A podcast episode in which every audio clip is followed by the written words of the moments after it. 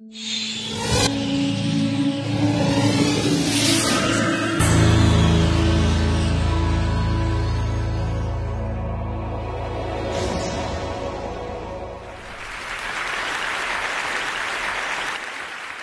Doha. Hello.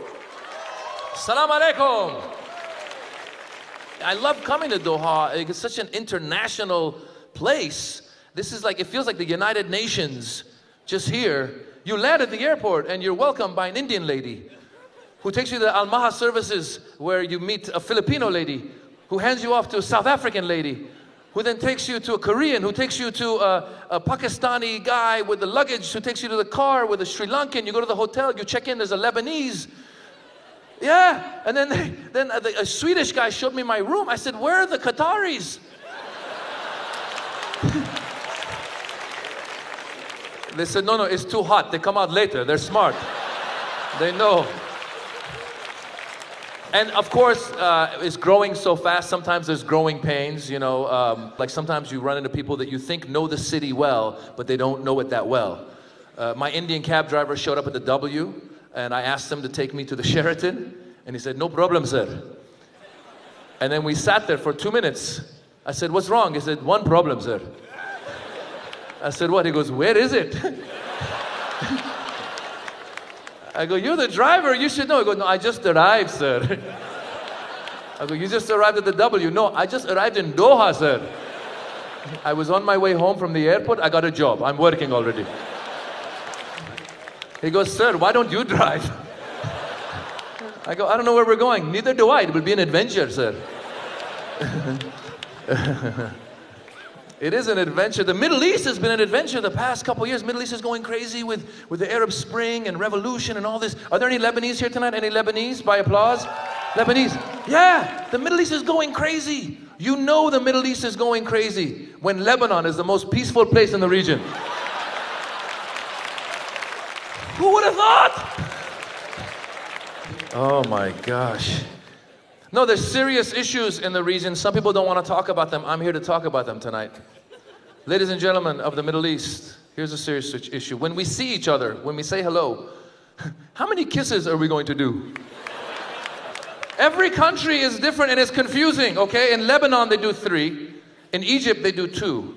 I was in Lebanon, I got used to three. I went to Egypt, I went to say hello to this one Egyptian guy. I went one, two, I went for three, he wasn't into it.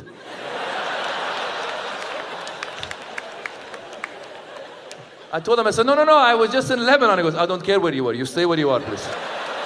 You stay where you are. Habibi, stay. I went to Saudi Arabia. Saudi Arabia, they go one, two, and then they stay on the same side. Three, four, five, six, seven, eight, nine, ten, eleven, twelve, thirteen, fourteen, fifteen, sixteen, seventeen. Next time you see a Saudi, look closer. They're just a little bit tilted. Abdullah, you okay? Yeah, I was saying hello for half an hour. I'm going to be all right. Qataris, you guys do the nose to nose. Why is that? Are you too tired to go all the way around? Habibi, it's so hot. Just come here for a second. Say hello. Hello, Habibi. Just don't move. Just stay there, please. I need to rest. Every country, Iranians, sometimes we do two, sometimes we do three. A friend of mine explained to me before the 79 revolution, it was two. After the revolution, three. So with Iranians, you can tell whose side the person's on based on the number of kisses they give you. Yeah, if you go one, two, three, I can't believe you support this regime. Three kisses. but no, guys, really, it is exciting to be here. And like I said, you guys are doing a lot uh, culturally, uh, you know, and it's amazing. And it helps change the image of the Middle East in the West. Like a lot of Americans don't know a lot about us, about the Middle East. I'm Iranian and American. I'm there. I know that, that you know, I've traveled here. There's so much. We laugh, right? People don't know we laugh. When I did the Axis Evil comedy tour, it came out on Comedy Central. I went online to see what people were saying about it. I ended up on a conservative website. One guy wrote another guy, said, I never knew these people laughed. Think about it. You never see us laughing in American film or television, right? Maybe like an evil, like, whoa, whoa. I will kill you in the name of Allah. Oh, oh, oh. but never like, ha ha ha ha ha ha. We like to laugh. We like to celebrate life. And I wish more Americans would travel here. I always encourage my friends to travel, see the Middle East. There's so much to see, so many good people. And it's vice versa. And it helps uh, uh, stop problems of, of, of, misunderstanding and stereotypes of happening. For example, I don't know if you heard about this. Uh, a little while ago in the US, there was a Muslim family walking down the aisle of an airplane talking about the safest place to sit on the plane. Some passengers overheard them, somehow misconstrued that as terrorist talk, got them kicked off the plane. It was a family, mother, father, child, walking down the aisle talking about this. Now, as a Middle Eastern male, I know there's certain things I'm not supposed to say on an airplane in the US, right? Not supposed to be like walking down the aisle and be like, hi, Jack. You know, that's not cool. Even if I'm there with my friend named Jack, I say, greetings, Jack, salutations, Jack. Never hi, Jack. but, but now apparently we can't even talk about the safest place to sit on an airplane.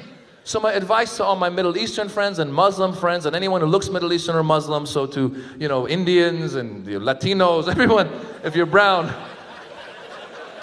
here's my advice to my brown friends. The next time you're on an airplane in the US, just speak your mother tongue. That way no one knows what you're saying, life goes on. Granted, some other tongues might sound a little threatening to the average American, right? If you're walking down the aisle speaking Arabic, you know, you might freak them out. You know, if you're walking, they might say, What's he talking about? So, the key to my Arab brothers and sisters, you got to throw in random good words to put people at ease as you're walking down the aisle.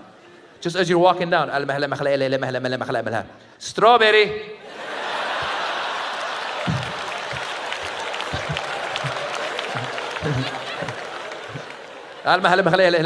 Rainbow. يا ولا هلا مخلي هلا توتي فروتي I think he's going to hijack the plane with some ice cream. Thank you very much. Have a good night. Thank you, Ken.